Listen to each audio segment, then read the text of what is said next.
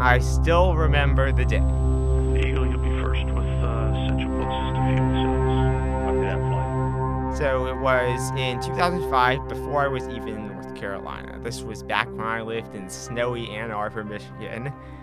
And my mom was going to be busy for the day working, and the space shuttle launch was on, was STS-114, the return to flight mission.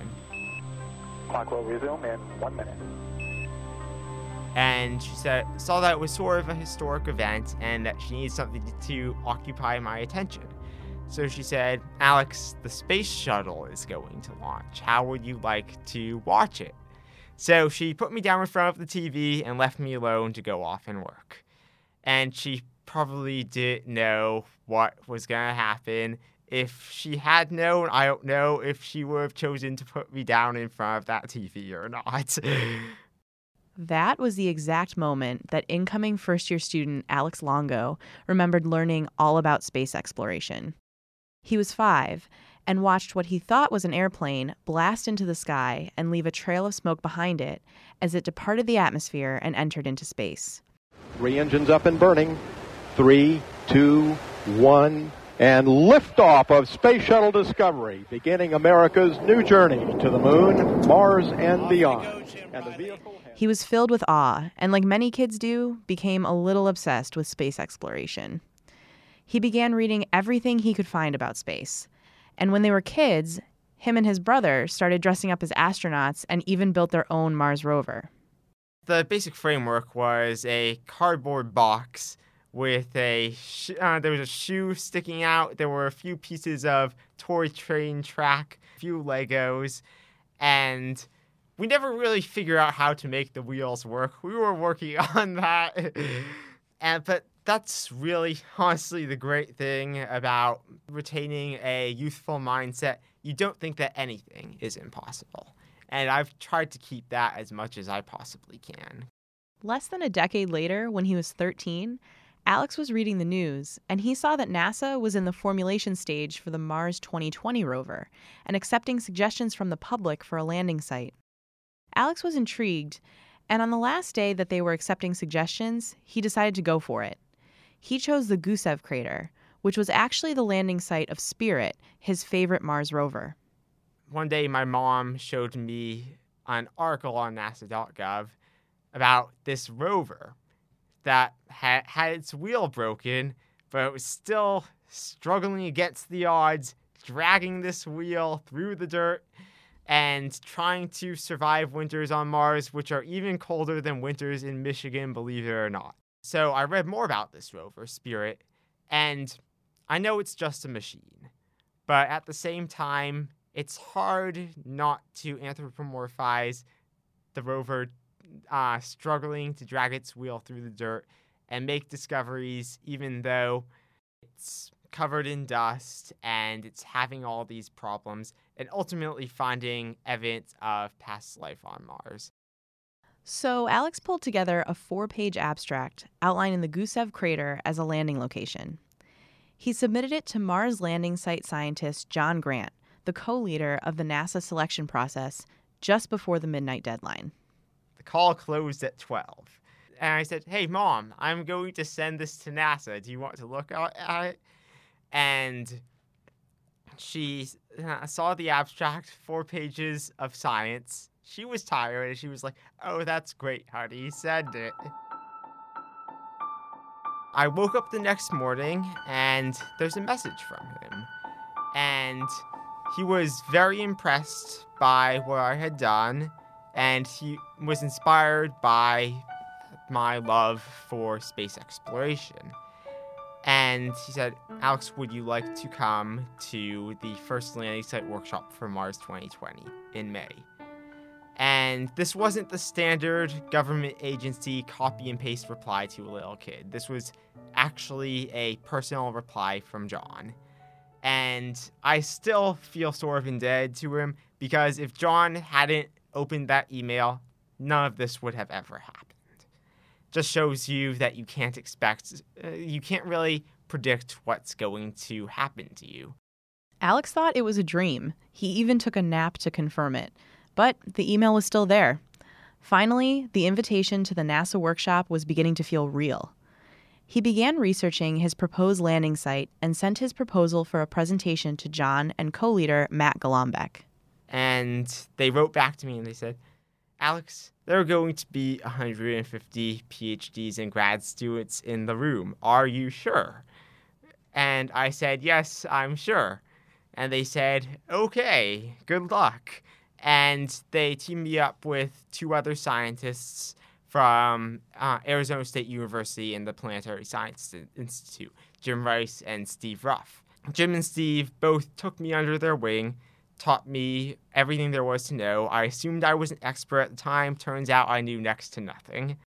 To select the landing site for the Mars 2020 rover, NASA holds four workshops for scientists to present their arguments. After each workshop, the pool of landing site options is narrowed down. The first workshop was held in 2014, when Alex was just 13 years old. He and his teammates were listed as 14th on that agenda. And Steve goes up, he gives his talk. They had put me in the middle just in case I got stage fright or something. And I get up, I, I I'm walking to the stage, and as I'm going, there are two thoughts going through my mind at the same time. Thought number one this is going to be awesome. I'm about to present to 150 Mars scientists. Thought number two this was the worst idea I have ever had in my life. I'm about to present to 150 Mars scientists. You're listening to Well Said, the official storytelling podcast from the University of North Carolina at Chapel Hill. Each week, we're telling the exciting and interesting stories of the students, faculty, staff, and alumni at Carolina. To hear more, visit unc.edu or subscribe wherever you get podcasts. Let's get back to the show. Before the break, Alex, who was just 13 years old at the time, was standing in front of 150 Mars scientists at a NASA workshop making his pitch about why Gusev Crater should be the landing spot for the Mars 2020 rover. He had convinced himself this would be the best or worst moment of his entire life. After his 20 minute presentation, he learned it certainly was not the worst idea. Alex's presentation was met with applause, interrupted by NASA employee Matt Golombek asking, When can we hire this guy? Alex was likely the youngest person to step foot in that presentation room in the history of the program, which he is still thankful for um, my hat really goes off to NASA for not only inviting a 13 year old kid to the conference, but for allowing him to pre- present and for teaming him up with mentors who could bring him along on his, the next stage of his education. At the second Mars 2020 workshop in 2015, Alex and his team had the second spot on the agenda. After the most recent workshop in 2017, Alex's selection made it to the final three location considerations for the Mars 2020 rover landing. But why did Alex and his team pick the Gusev crater? We may have actually already found fossils of microbial life in what basically was an ancient hot spring with geysers and stuff. Sort of what like what you'd see in Yellowstone National Park. And so that's evidence of extraterrestrial life which is pretty much the holy grail in space exploration. So that's obviously very important, and uh, we want to go back and potentially prove that we fa- that we found life outside of Earth, which would be a world-changing discovery. And we're going to couple that with um, with the diversity of rocks in this area, which we're going to drill into. We're going to take uh, samples from these rocks package them up, and then send another rocket to Mars, which will return these samples to Earth, where we can resolve a lot of questions like how old is the solar system, um, how long did Mars have liquid water, what was the climate like, etc.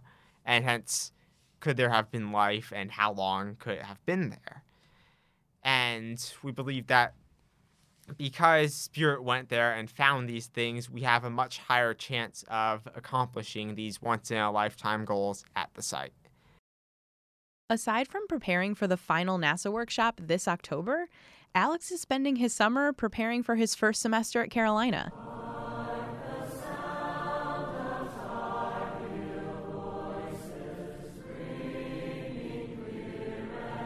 It's no surprise he'll be studying physics and astronomy, but he's also considering a second major in public policy.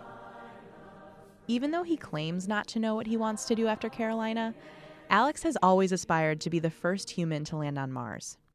In October 2015, he had the chance to present at the first landing site workshop for human missions to the surface of Mars. If his dreams do come true, he wouldn't be the first Tar Heel in space. Alex would be following in the footsteps of William Thornton, a veteran of two space flights who's logged over 300 hours in space alone.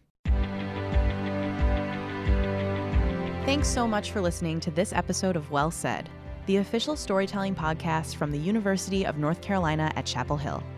If you'd like to learn more about Alex's story and the experience at the Mars 2020 rover workshops, or see his initial presentation, visit unc.live slash Mars 2020. Well Said can be found online at unc.edu and wherever you get your podcasts. We'd love if you subscribe to the show or left us a review. You can also follow us on Twitter at UNC. Have a great week.